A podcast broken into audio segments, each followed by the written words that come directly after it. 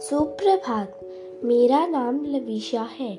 मैं कक्षा आठवीं एच की छात्रा हूँ। आज मैं आप सभी को एक कविता सुनाने जा रही हूँ। कविता कुछ इस प्रकार है। कुछ करना है तो डटकर चल, थोड़ा दुनिया से हटकर चल।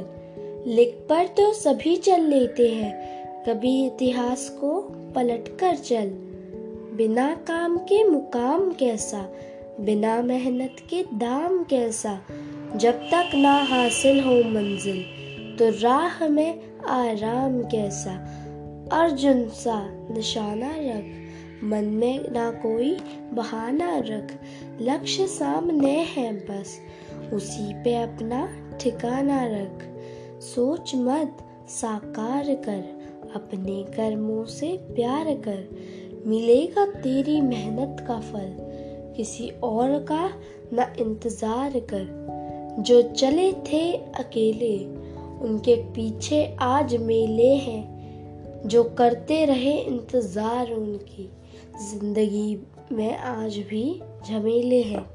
धन्यवाद।